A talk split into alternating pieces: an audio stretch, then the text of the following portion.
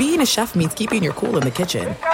And with Resy Priority Notify and Global Dining Access through my Amex Platinum card, right this way. It's nice to try someone else's food for a change. That's the powerful backing of American Express. Terms apply. Learn more at americanexpress.com slash with Amex.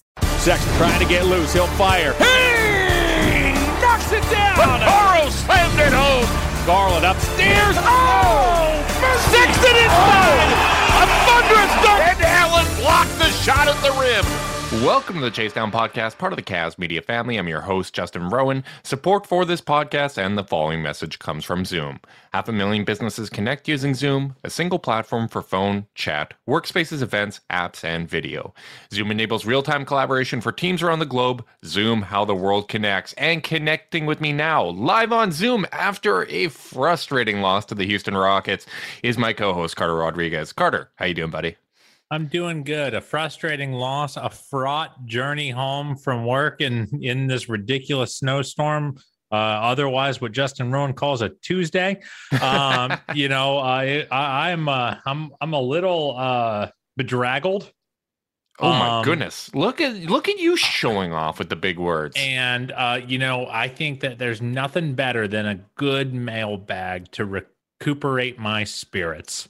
I'm, I'm going to be honest, Carter. I, I know mailbags are lazy from a content perspective. Oh, so lazy. I love them. Like I, I genuinely love it because one, it, it's fun to connect with the audience and whatnot, and also it's like just a, a forum to spew off takes and whatnot. But before we get into the mailbag, and thank you so much to our listeners, everyone that submitted questions, we will try our best to get to all of those. We will also get to All Star reserves uh, as that news will break as we it, are it doing this just podcast. Trickling. They're starting with the West. We got we got Booker. We got Doncic. It's coming, Justin. I'm I'm the mad already. Briefcases are being opened, Carter. But let's start off with the game against the Rockets. Uh, obviously, a, a, frustrating game. You're you're already down four of your top six in your rotation. Third game in four nights. Uh, context, context, context it gets even worse when Jarrett Allen picks up three fouls in very, very quick succession and only plays five minutes in the first half. And when you have a situation like that, you put yourself in a hole that's pretty tough to come back in. Cavs kind of stuck around. Evan Mobley was phenomenal, uh, bouncing back from a, a, rougher game by his standards with a new career high. W- what were kind of your thoughts as you were watching that game, Carter? Oh, it just felt like a game, like you know, it's just kind of another one where they just didn't have a lot of JU ice, you know, like. Mm-hmm. Like they're like everything just felt hard on offense. Everything felt kind of easy for Houston. They hung around, they hung around, they hung around, and never could break that kind of five point glass ceiling. Um, yeah. Mobley was awesome, but it just was one of those things where, you know, it just didn't quite feel like they ever had the game in control. Mm-hmm. Um, it, it felt like the the Rockets could generate a pretty freaking good look whenever they wanted, and the hard looks they they they when they couldn't generate one, they would hit a crazy step back three. I will say, man, the talent level the the kids on that roster, like they that is not an untalented group of kids. You know, no. like Jae'Sean Tate is awesome.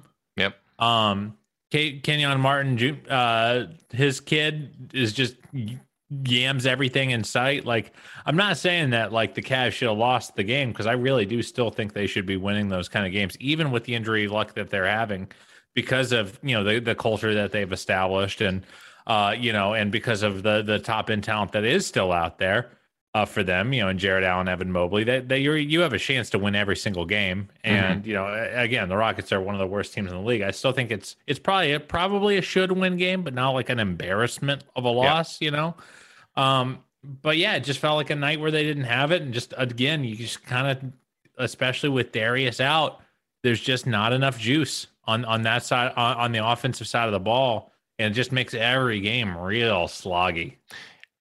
I, I know we focus on the offense because obviously the offense has dropped off a cliff uh, with both Lauri Markkanen and Darius Garland out of the lineup, but it does seem like there has been some slippage on the defensive end of the floor as well. Uh, some of that in, in the Detroit game, I, I, think they had a little bit more to do to, with effort. Uh, Jarrett Allen hasn't looked as sharp as he has at other points in the season. There, there seems to be some slippage from him. Evan Mobley's looked tired at times, and, and they're just as a unit not as watertight as they've been in the past. And it's one of those things where the offense does beget, you know, the great Sasha Pavlovic you once said. My point, you bastard! I was going to ask if this a was a cause offense. for concern. Yeah, our offense is our de- is our our our best defense, and like mm-hmm. you know, like to some extent, not turning the ball out. Like there's nothing better for the Cavs than defending after a made bucket yeah. because their transition defense, which is still I think is just okay. You know, it wasn't the tire fire it was at the beginning of the season, mm-hmm. uh, but I don't think it's the strength of the team. Like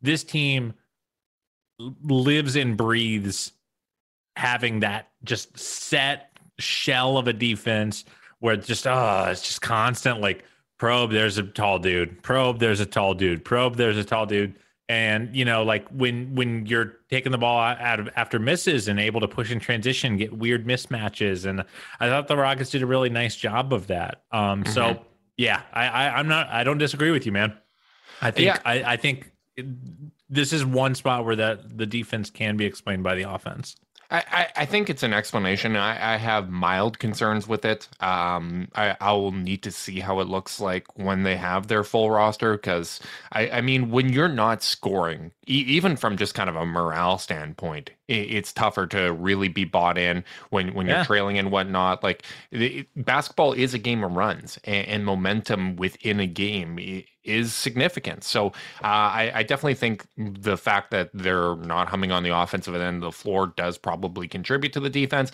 I think some of it has been effort, uh, where there's been some slippage there uh, from some of the players individually, and some of it might be fatigue. I mean, we are getting to that time of the season, and I, I would describe so Darius Garland will be out uh, against Charlotte, as will Lauri Markkanen. Uh, they continue. I, I, guess the fact that they're traveling with the team kind of implies that it's day to day. The reporting with Garland ha- has mostly been, hey, this is trying to nip this in the bud. It's not something that's uh, super serious and whatnot, but they're just trying to get him right for the rest of the season. I, I'm still I'm not all the way to concerned with it yet, uh, but I, I, am disappointed because you know the, this was a really great opportunity, and, and, the Cavs are still in really good position to get a high seed in the Eastern Conference. But when you're giving away games where you can say pretty confidently that you'd be winning this if Garland was in the lineup, that's frustrating. Uh, we we it's are just, at that. It's just disappointing. I don't even know if frustrating is the right word. Like, I mean, again, like you want you want these guys to be able to win without Garland, but given the predicaments of of, of the roster around Garland, it's just like a, it's just like it's a bummer. It's annoying. Mm-hmm. You know, it's like God, you know, someone someone uh, tweeted at me and he deleted the tweet. So I must I probably shouldn't have quote tweeted him. I shamed him. But he tweeted like, "Oh, this you know this team uh, is is a lottery team without Garland. We still got a long way to go in the rebuild." And I'm like, I guess if you're saying that the team's a lottery team, if they don't have Darius Garland and the other two best ball handlers on the team are also out for the season, um, I guess it's not. That's not saying as much as you it's think. It's four. It's four out of the top six, right? It's four yeah. out of the top six of their opening night rotation, and I, I think if this was like Brandon Goodwin, uh, Collin Sexton, Dean Wade, Mobley, and Allen, you'd be better in a much better position. If Ricky Rubio was available, you'd be in a much better position this this is also the time of the year where just everybody is tired. That's why the All Star break is positioned in the way that it is. You you look up and down kind of the schedule last night even, and you have Philadelphia losing to Washington without Bradley Beal. Uh, you you have uh, Dallas losing to OKC, Brooklyn losing to Sacramento. Like this does happen at this time of year. Uh, Utah beating Denver. I, I, know Jokic didn't play, but neither did Mitchell and Gobert. Like there, there's a, so many guys that are out because they, they get nicked up, and you don't want guys doing further damage to to their their bodies in kind of meaningless games at this time of year. And not that these games are necessarily meaningless, but when I look at the Cavs schedule, if you have an opportunity to get Garland right in this stretch, where I, I don't think when, when so he got hurt against Golden State. And I think the games against Sacramento and Utah, he looked clearly physically limited. Uh, it just wasn't right, and it got better from there. He won Player of the Week. He's been putting up all these great stat lines, but this has been just kind of a nagging injury. I think at this point, even though it's not getting worse with him playing, you want to rest him. Uh, get him better for the stretch run because what's I don't really want this dude clutching his back in game two of round one. Right. And, and, what's really going to matter from a scheduling standpoint is four games against Philadelphia, two games against Chicago, game against Miami, game against Brooklyn, game against Milwaukee. Those are the games that are really, really going to matter. And if resting Garland against these teams gives us a better shot in those games, if it means that he is in a better position physically to compete for the remaining 30 games, keep in mind that there's 30 games left in the season. It is a marathon, not a sprint as frustrating as it is for me in the moment, as much as I want to win these games, as much as I got accustomed to winning with the way that they've been playing, I, I at least see the logic in it, right? Like you, you yeah, don't the want to logic is the, the logic is it's in, unquestionable. You know, mm-hmm. like I I think it would be uh, indicative of the team that people used to feel like this organization was if they just said, "Oh, just go play. We vibes are good. Can't mess up the vibes." Mm-hmm. Gotta got gotta beat gotta go three and zero oh on the Detroit, New Orleans, Houston swing, and you know to some extent like that is why it's frustrating because like this is the easiest part of their schedule, and you want them. It looked like to such have clear nice, wins. It looked like you want you wins. want them to have the buffer before they go play that that those games against those other fellow contenders. You want them to win the games that they're supposed to, so when they if if they struggle a little bit against these better teams, which that's what you do when you play better teams, it's harder to win. Yep. You know, you want that buffer. Like there was a world in which they left this, you know, six game stretch, um, you know, in the one seed.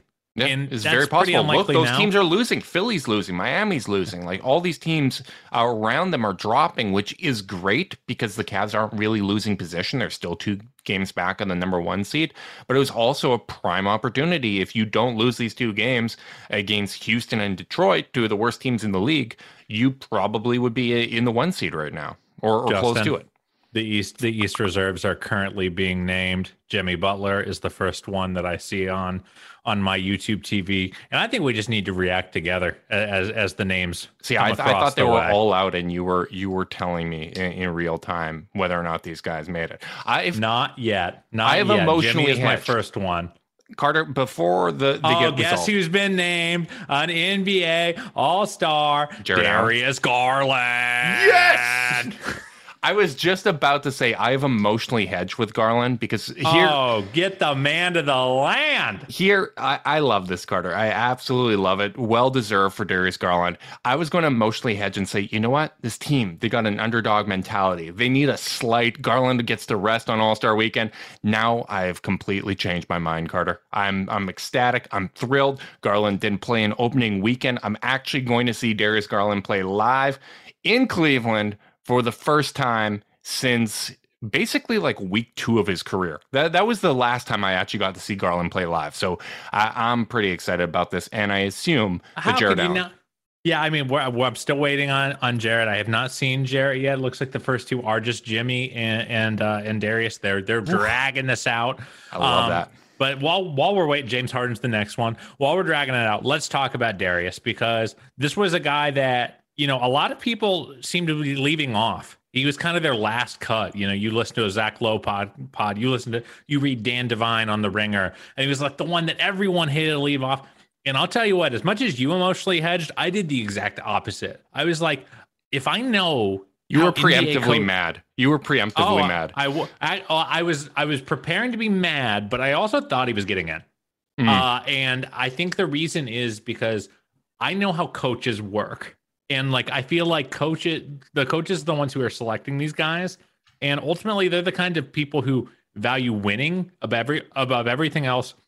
And these are dudes who have all coached against Darius Garland this season. Yeah. They know who the most impactful player on the they the know who they built their game plan around. Yes, one hundred percent. So, like, as as as much as you know, some of these teams that are are objectively worse than the Cavs have some players who might have some better counting stats. I just thought the coaches were going to recognize the winning, recognize the leadership, and also recognize the fact that this game's in Cleveland. Man, I think the Cavs got two All Stars. We're still waiting. Zach LaVine is the next was the next call. Uh, they looks like they're going guards to bigs.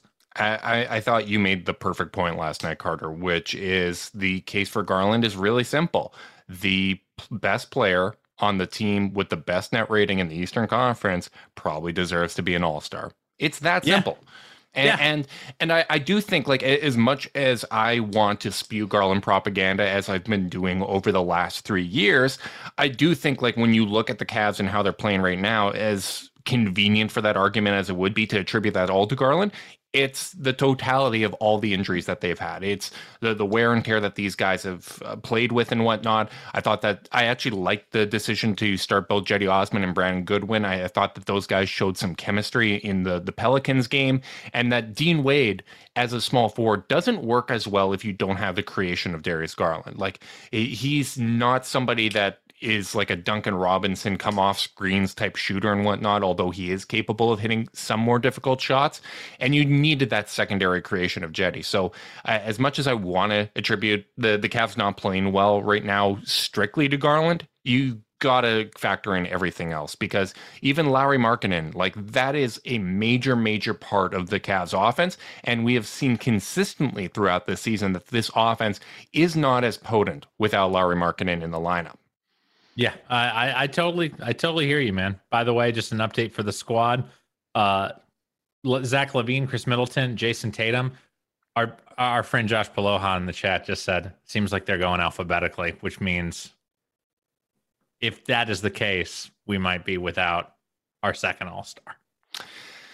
If that is the case, we'll wait and see. But if that think... is the case, I, I would assume that Jarrett Allen has the best chance to make it as an injury replacement because Kevin Durant will be missing. And if they need to put a front court player in there, they they I, I think in terms of starters, they'll put the next highest vote getter, uh, Fred, assuming that Fred they were VanVleet is the final All Star reserve. So Jarrett did not make it. I think he's going to make it as an injury replacement. Um, I'm very surprised, just given kind of the the front court uh, how shallow the the front court depth is in the Eastern Conference. Uh, yeah, Khris Middleton's about to be playing backup center. Let's go.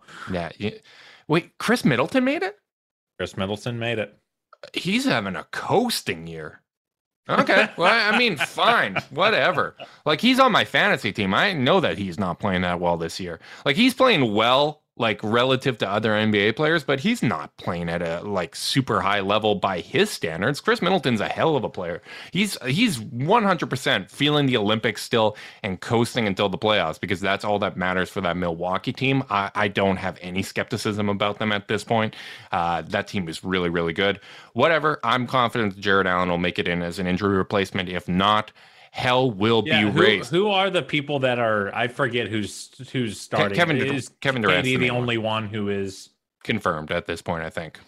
That, okay, that would be out. I mean, he's got to be pretty darn close. I mean, the other the other potential candidates who are are who? Brad Beal, um, uh, J, J, Jaylen Brown. I mean, like there are some folks, well, Boston doesn't do, deserve more than one. They barely no, deserve they one. Do not. they barely deserve one, man. Like, I'm not on. sure they deserve one, but that's all right. Carter, I gotta say, I let let's let's call it what it is though. Like, if the Cavs were going to have a guy, a conspiracy against well, the Cavs is that's what this is, Carter. well, that seems right. Let's let's um, go full Raptors fans with this and, and, just blame the league, league conspiracy. You know what? If Jarrett Allen doesn't get named as a replacement and injury replacement, then we really go there because it's Adam Silver that makes that pick. Yeah, yeah, you're right. And, you're right. And LaMelo he, he tried to he tried who... to bring the Cavs down with that schedule. Cavs amazingly do not have a road game against a Western Conference team for the rest of the season. They're done. They they've played them all, which is unbelievable at this point. Wait, but wait, say it again. They have played every single road game against a Western Conference team that they will play this year. They have none Whoa. left. That's crazy. Yeah, they, they went nine and six nine and six against the West on the road this year. So anytime they play a Western Conference team from here on out, it's going to be at home. Unbelievable. That is, that is news to me, man. I don't know. Let, let's talk about Garland just a little bit more before. I want to get to the mailbag. We, we got so many no, questions, buddy. Uh, buddy, we got we we got to just talk about how. Right, go ahead. Like I, I just think this is such such validation for him. I think Oh, I, I thought you were going coach... to say for me. I was going to agree. I'm like, yeah, this is absolutely it, validation. It is also validating. this is my hard work paying off right here. Uh, yeah, I don't know, man. I just think like this is uh, this is kind of the welcome. He's a great all star type of player. Like I think he's gonna do some ridiculous dribble moves, some ridiculous pull up threes, some crazy lobs. Um, and I think like I think that it is representative of how he's viewed around the league. Mm-hmm. No, I, so, I, completely agree. I mean, there's a reason that he was selected to Team USA. Like before, kind of the the individual accolades on the uh, the star numbers and all that kind of stuff was there. He was selected for a reason, and uh, I, I, think the potential was there. Um, some people put more stock into the flashes than others, but those flashes became more and more consistent until it became a new baseline. Even when, even like, uh, even when he's playing with a bad back, he goes out there and gets Player of the Week which is still part of the reason why I'm not too concerned because it's not like he was really looking that physically limited. Like you could tell it was bothering him a little bit, but the back strains are a funny thing. You, get a rest for a week or whatever. Uh, you get your massage, you get your stretching, and hopefully it'll be better down the stretch run because obviously Garland is a major part of what this team is doing. Uh, you would hope that uh, a week from today, when the trade deadline has passed, that there will be more supplemental playmaking that'll make things easier for him. Uh, hopefully, he won't have to carry the team in the same way that he has to this point. So, uh, you, you know, it's exciting. I'm, I love that Garland is going to be an All Star. I wish the All Star jerseys were a little nicer this year, so I, I could go out and get one and, and showboat. But you know what? You can't win them all. You can't win them all, Carter. And you know what, Justin? We're gonna see Darius. I love it in person it. at the game.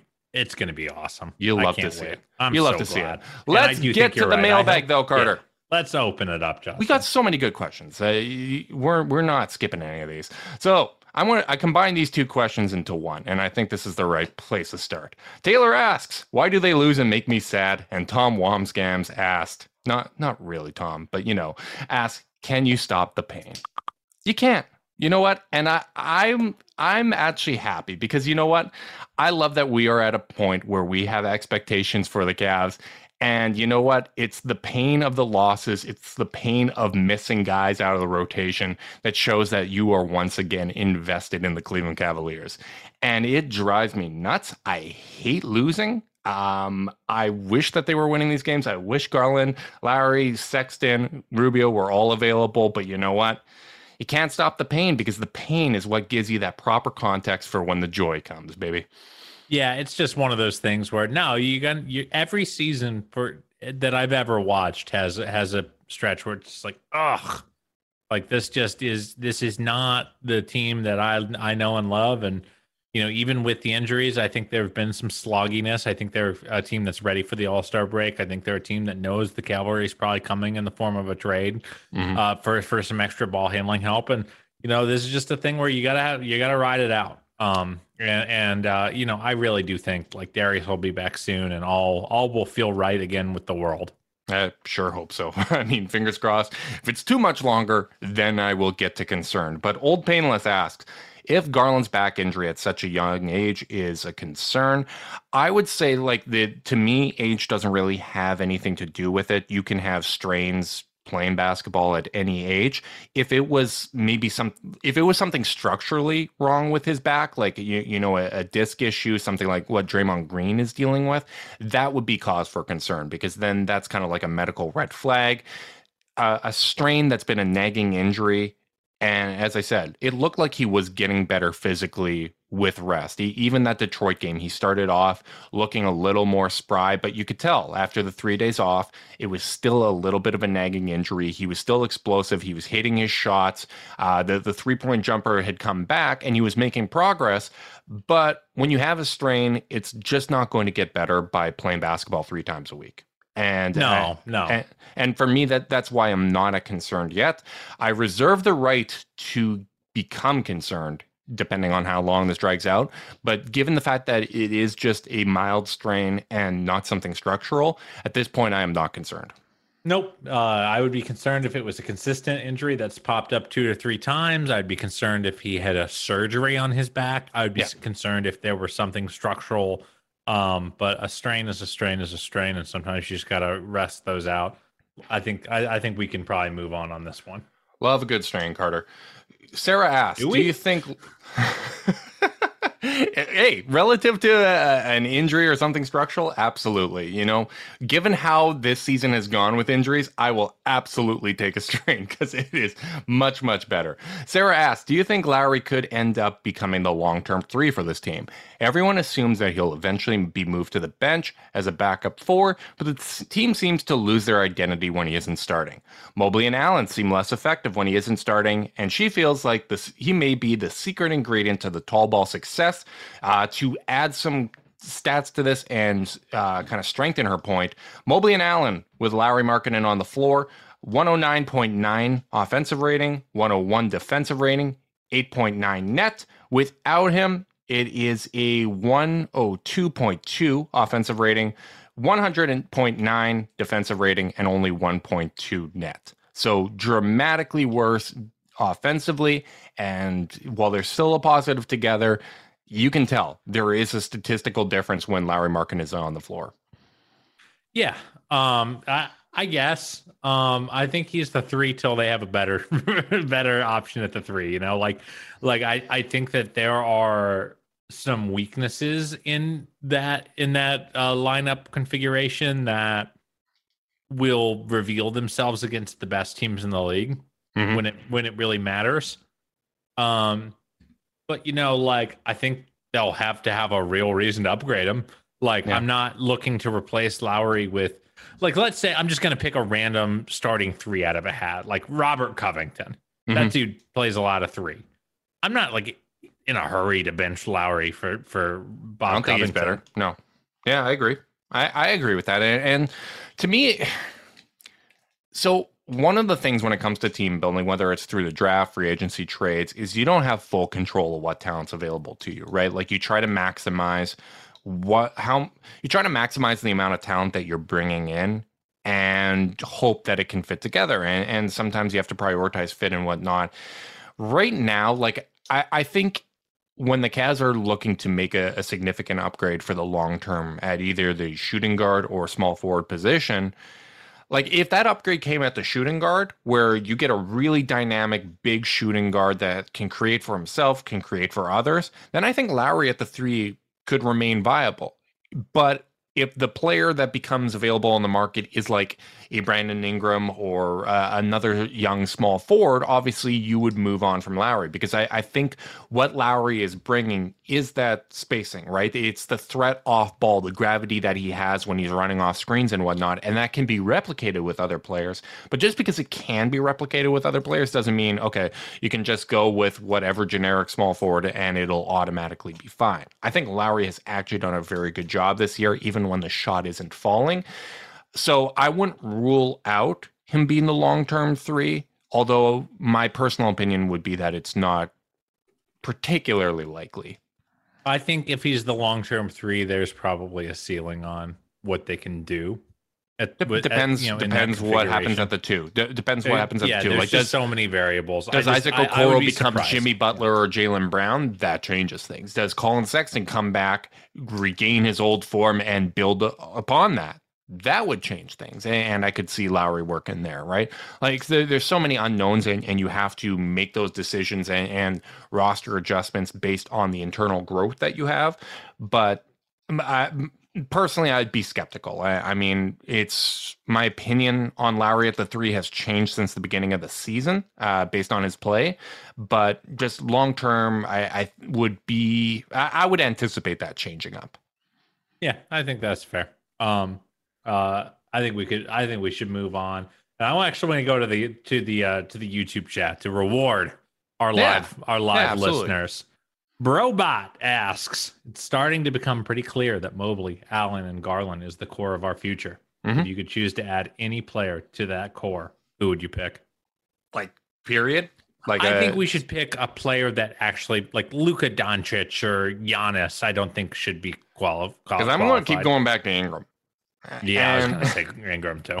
Yeah, like it is like that. That guy is built in a lab, for the small forward position on the Cavs. A, a 6'10 yep. wing that can create his own shot, that's a good passer. He's been playing better defense lately. Like the Pelicans have actually been relevant here now that they, they start to get a little healthier, in large part because of his play, the growth he's shown as a leader, and also from a cultural fit standpoint. Like he, he's kind of like a, a small town mentality kind of guy, right? Where I, I can see him fitting in really well with this group. So um, I he would definitely be probably at the top of my list. Although this does actually tie in to one of our, our questions that we received on whether or not we should hold out hope for like a, a Brandon Ingram type, or if it's yeah, it was Dustin who asked is there a realistic pathway to acquire Brandon Ingram at the deadline, or is it time to give up and move on to less exciting options? There is not a realistic path. If Brandon Ingram was on the trade market, there would be rumors about that. They would be trying to create a bidding war through the media. I cannot see that guy being available. I don't see why New Orleans would want to trade him. That is to me a, a fever dream. And uh, as much as the Cavs move in silence in the past on the trade market, I, I can't see him being available I, I my, especially not even a, like a, like one percent chance in my mind. Especially with a GM like Griff, who has always been very comfortable with the media, very smart about how he plays the media. Like, I just would be surprised if he if he didn't canvass the league for the best offer on Brandon Ingram yeah. publicly. Yeah. Um, so like, yeah, I, I don't think it's happening at the deadline, but like, I will say this, would and maybe this is a more interesting answer. I certainly am going to be very, very careful about making a move that affects my ability to get an Ingram style player. Mm. You know, that's why you don't want to maybe give up a first for that Eric Gordon deal. Um, or you better be sure that Caris LeVert can be turned into you know more value later and isn't going to be a negative asset uh, uh, you know, when you trade for him. And I'm pretty sure that's not the case, but I'm just saying those are the kinds of think the things you got to think about is this team could, especially right now, they have one bona fide super duper star, one player who seems like, or you know, future super duper star in Evan Mobley. I think Mobley's the only guy on the team that's like maybe top five in the league potential, at mm-hmm. least uh, in in terms of public sentiment. Garland's up there as well. Um, you know, and I think they they probably could use that fourth like lock lock member of their core. Uh, and I think they should really, you know, make sure they're not, you know, not burning their chance to go get one by making short term moves. So, mm-hmm. I, did, did I you listen that, to uh, today's Lowe Post? I did not. Okay, so Zach Lowe, um, they were talking about basically the the trade market in Eastern Conference, and it actually made me feel a little bit better because Lowe was talking about how the Cavs are one of the most aggressive teams right now on the trade market.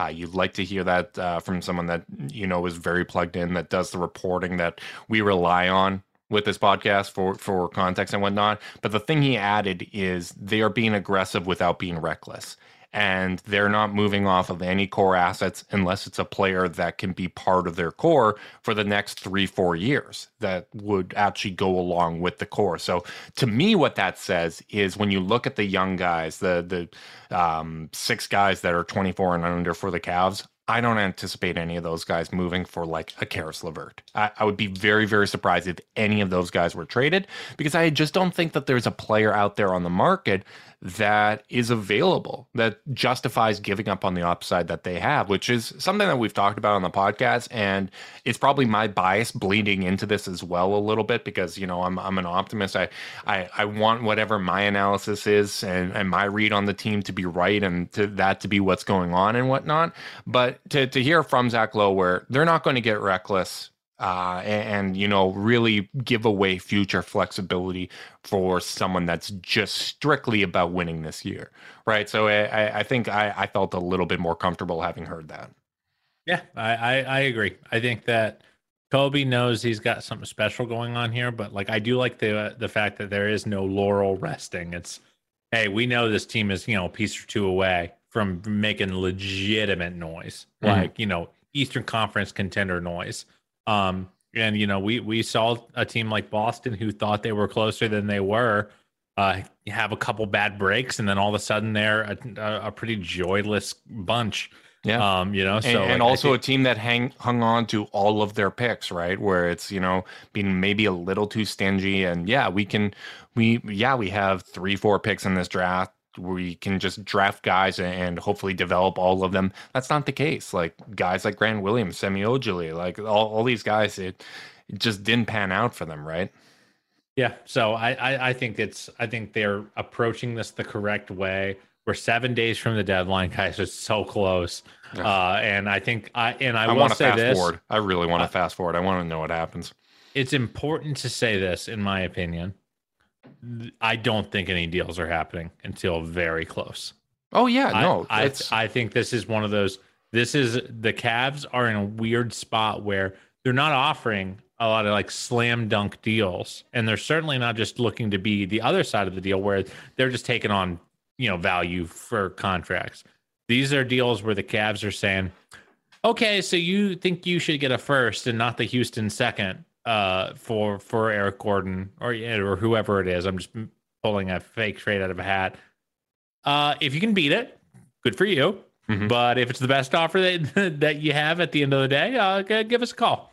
Yeah. You know, and a lot of that is the Cavs betting that their assets are going to be the best ones on the market for some of these players. Yeah, and I, I think it's important. I'm, I'm going to take a little page out of John Michael's book, which one of the things I love that he does in the broadcast is, you know, break things down for people that might be new to the NBA, that might be like invested in the Cavs for the first time. This is normally how it goes with a trade deadline. Uh, teams don't make a deal really a, a week out from the deadline because teams are still, you know, they're they're working to get leverage. The the asking price is usually higher than it is on deadline day. And to get a deal done for the same player today may cost an extra first round pick compared to what the price is in a week from now. Uh, Evan Fournier, uh, l- last year they the Orlando was holding out for a first round pick, holding out for a first round pick. They're not going to move him for less than a first round pick. Moved him for a second.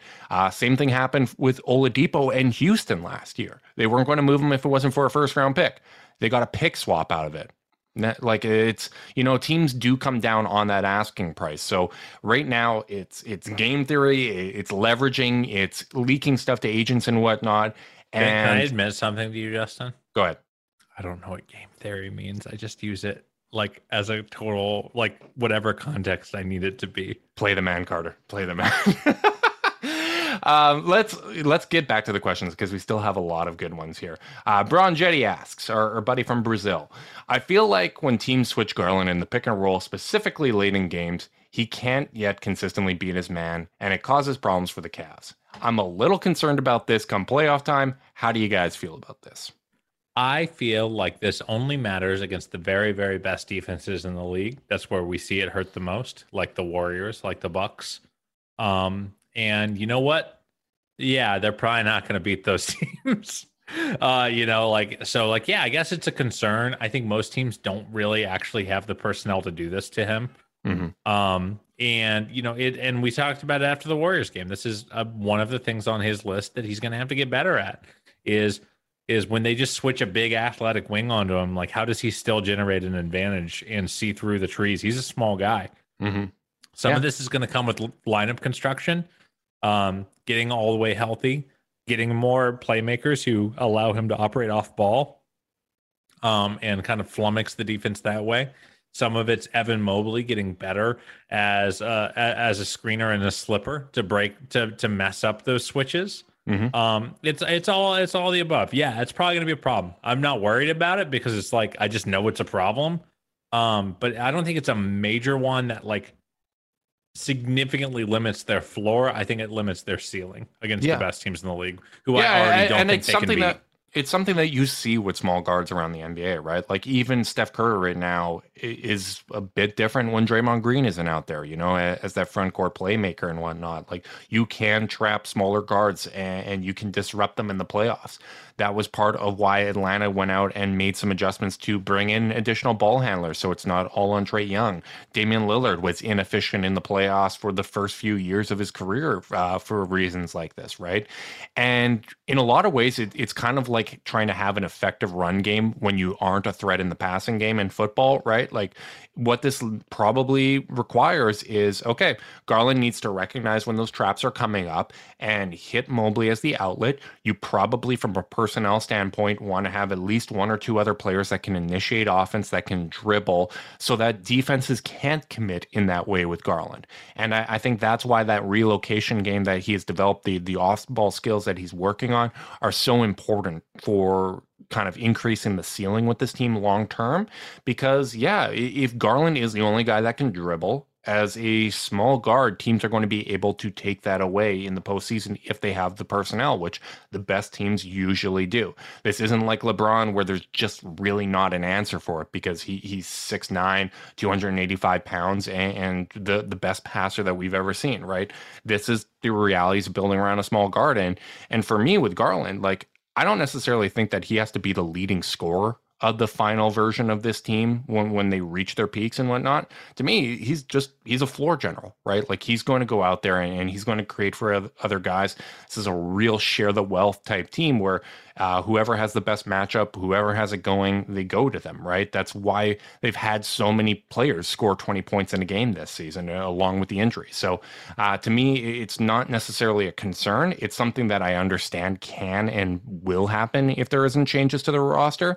But, you know, like if he were to go to the postseason and what defenses do to him, limits his effectiveness and the Cavs come up short this year, that's a learning experience. That that is something that he's going to need to learn counters to that. He's going to need to find out ways to to become a more effective player.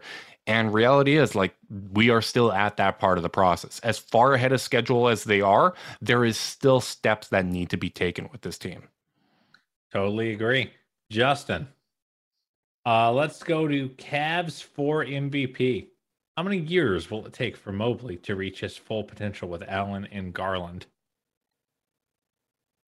Five.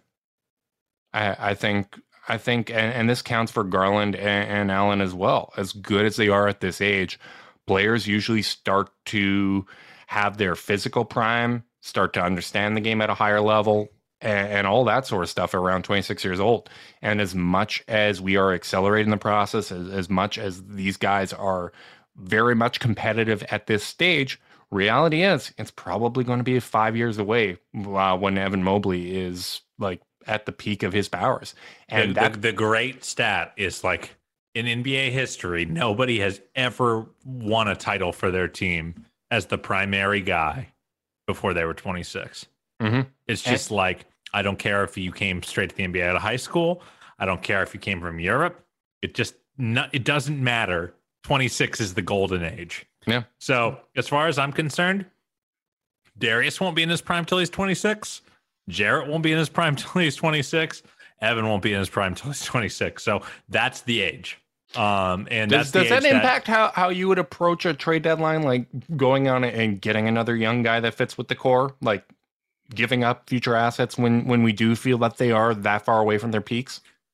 No, no, I don't think so. Um, you know, I mean, Jarrett's not that far away. Darius is 22. I mean, you know, and like, I still don't think it's a perfect hard and fast rule. I mean, it is kind of, but like, you know, if they're all 25 and young all, young teams aren't typically good at defense.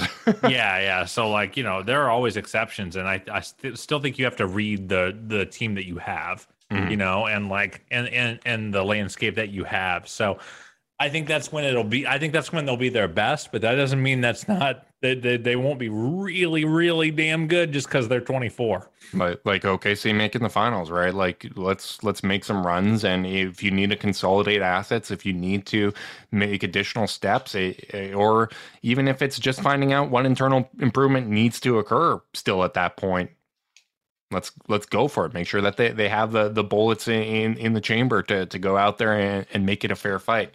Uh, I want to give a sh- shout out, Carter, because we got a new follower today and they asked a question. So, new pod follower Beef Lover asks After a poor three point. I love reading Twitter handles, man. It's the best. After a poor three point shooting uh, night from Kevin Love, do you think this shows a more urgent need for perimeter shooting depth? If so, do you think we need to make a move before the trade deadline? I'll, I'll say this: if Kevin and Jetty ain't hitting, then all of a sudden it starts to look a little dire. Mhm. Um, and so yeah, sure. Like, God, have, just watching Garrison Matthews, who didn't even have that good of a shooting night, just a dude who every time he touched the ball was like, ah, crap, get him. Um, you know, uh, like that kind of threat. I mean, there's a reason that a guy like Buddy Hield has been so appealing to Justin and I is because it's just a dude with no conscience. Mhm. Um, that is so like I don't think like Love's bad shooting night exacerbates the need. It's just like I think it's always been there.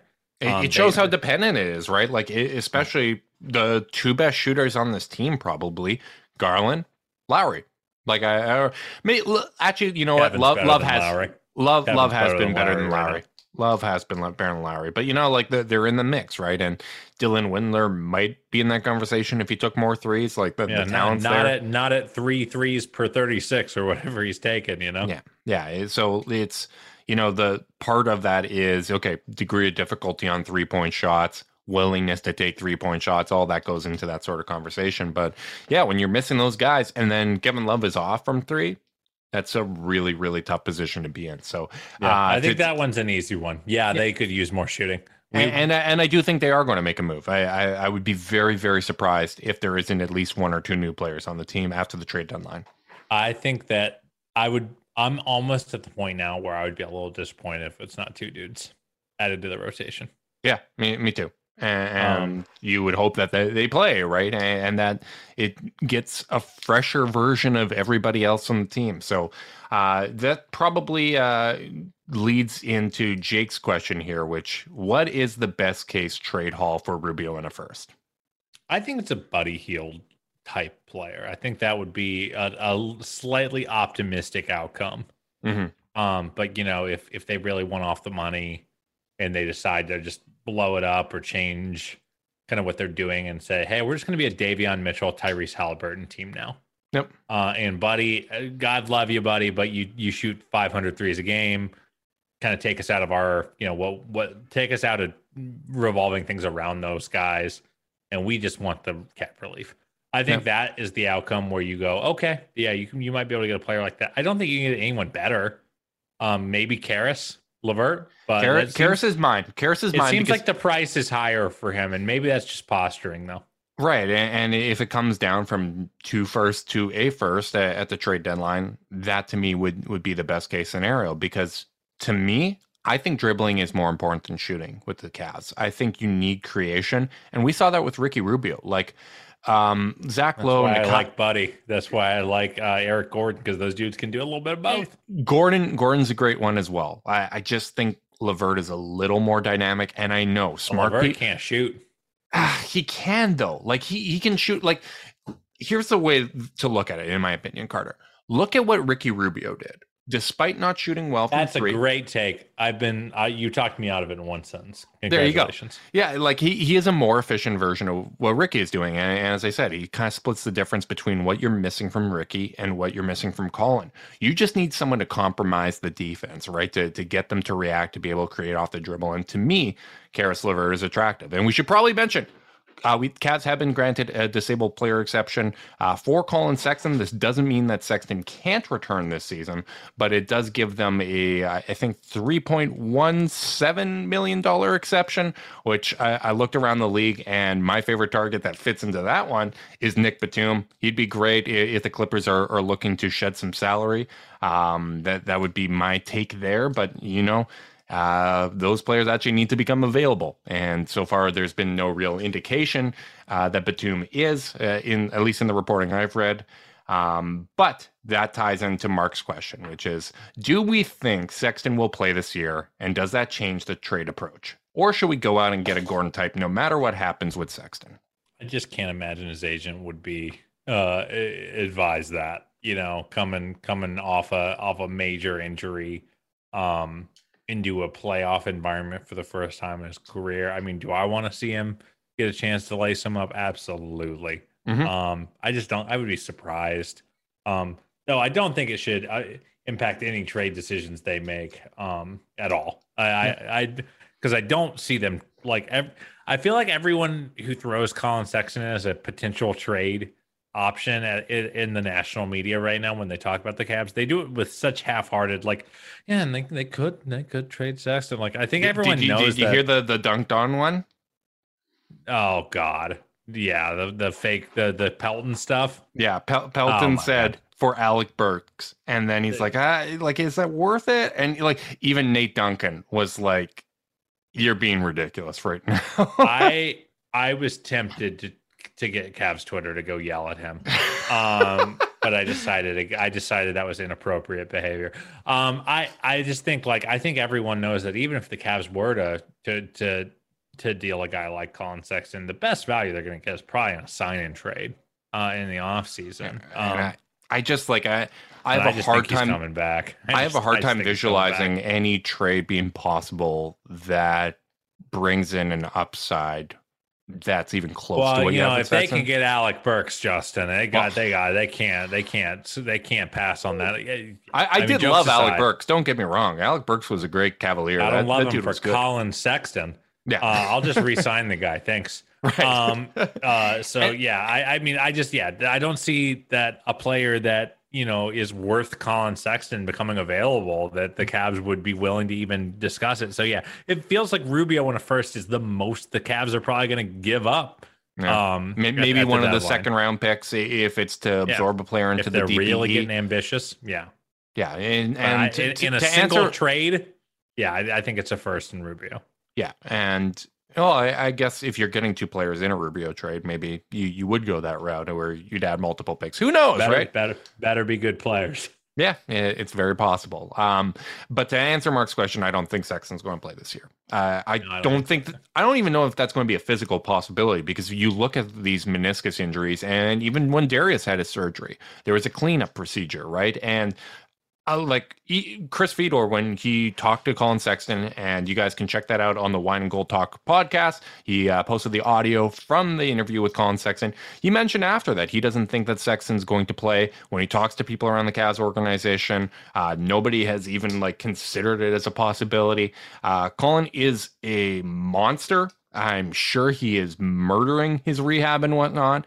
Um, but just realistically, like I, I just I can't see it. As much as I would love to have Collin Sexton come back, and that would just like be the cherry on top of an amazing season. I don't think it's a realistic possibility. And even if we knew that he was coming back, it wouldn't change my deadline approach because I, I think there is a fatigue factor uh, by not having multiple ball handlers out there. And if you are bringing in an Eric Gordon or a Caris LeVert type, you they can occupy that Ricky Rubio role that you had at the start of the season because they were playing with Garland, with Sexton, with uh, Rubio, right? Um, I, I think people kind of reduce the three big lineup to a caricature because uh, when when we don't really understand coaching, it's easier to turn coaching into a meme. And JB's just obsessed with playing three seven footers. He played Garland, Sexton, and Rubio together, right? Like it's about getting talent on the floor, and I would not let a potential Sexton return, even if I knew it was a guarantee, impact my willingness to go out there and replace Rubio because that's what this really is about, in my opinion. Totally, totally agree, man. Brass Knuckle Billy, speaking of Twitter handles, asks Would it be a net positive or net negative to cut Pangos and sign Quinn Cook? Negative. Don't do that. That's Yeah. that's dumb. You don't cut your 13th man with guaranteed money to uh, to sign a new 13th man with guaranteed money. It doesn't make sense. I think we can move right on past this one. Yeah, I, I think if you want to clear up a roster space, you could uh, you add that to any potential trade. Yeah, but do it in a deal. What is Quinn Cook or a player of that ilk bringing that Brandon Goodwin isn't bringing right now? I, I would I'd rather give those opportunities to Goodwin. No, doesn't make sense. Jerk Voice asks if we trust Rondo or Goodwin with the backup point guard role. Uh, yes. Whoever, if Rondo's got it on a certain night, uh, sure, he's the guy. If he doesn't, then uh, you know, Goodwin, Goodwin will have to eat those minutes. I don't trust them necessarily as backup point guards. I would trust them more if you brought in an Eric Gordon or a Caris LeVert type that brings in kind of that secondary creation and they are playing alongside one of those. If you're talking about just flat out one of these guys is the backup point guard for the rest of the season, that's not a situation I, I would be comfortable with. Um, that doesn't necessarily mean you need to bring in another backup point guard, um, but you do need to bring in creation because um, if, at the end of the day, positions don't really matter. Skill sets matter more than positions. Uh, I think the Cavs are the ultimate testament to that. Um, so I, I, definitely think they could fill the need if there was more creation brought in. Uh, but just in a vacuum, no, I, I wouldn't feel great about that. Good VJ asks, final question, Carter. Would we be interested in making a swing for Bradley Beal? Sure. Probably can't do it.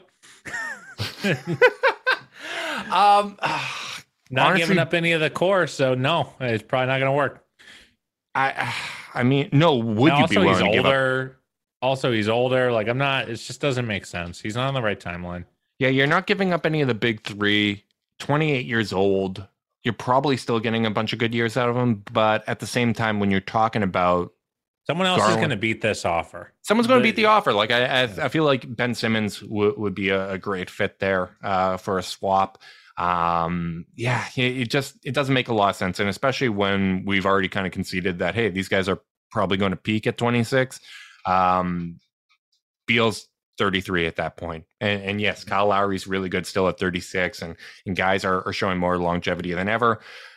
I, would be interested in a swing, but you know, I, I, I just don't foresee that being a realistic. I would rather I would rather spend big assets on Brandon Ingram than Bradley Beal, which yeah. is and that and which or Dejounte is, Murray, uh, who yeah, who has also kind of been on the market. better better than those guys, but it's just you know sometimes you got to think about timeline. Justin, my daughter's losing her mind and it's bedtime. We got to wrap, brother. All right. Well, I'm going to go lose my mind about Darius Garland making the All Star team. Jarrett Allen, I am begging you, Adam Silver, you got to replace Kevin Durant with Jarrett Allen. Get it done. Get it done. Let's honor Cleveland. Happen. Cal's got to have two All Stars, one way or another. Absolutely.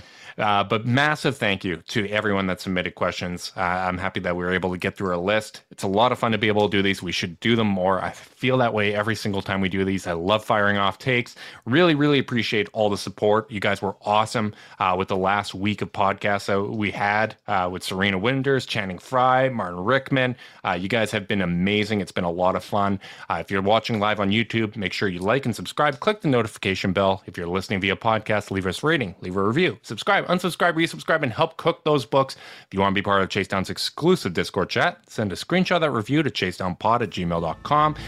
However, you choose to support us, we really do appreciate it. Make sure you guys are staying safe out there. Until next time, go Cavs.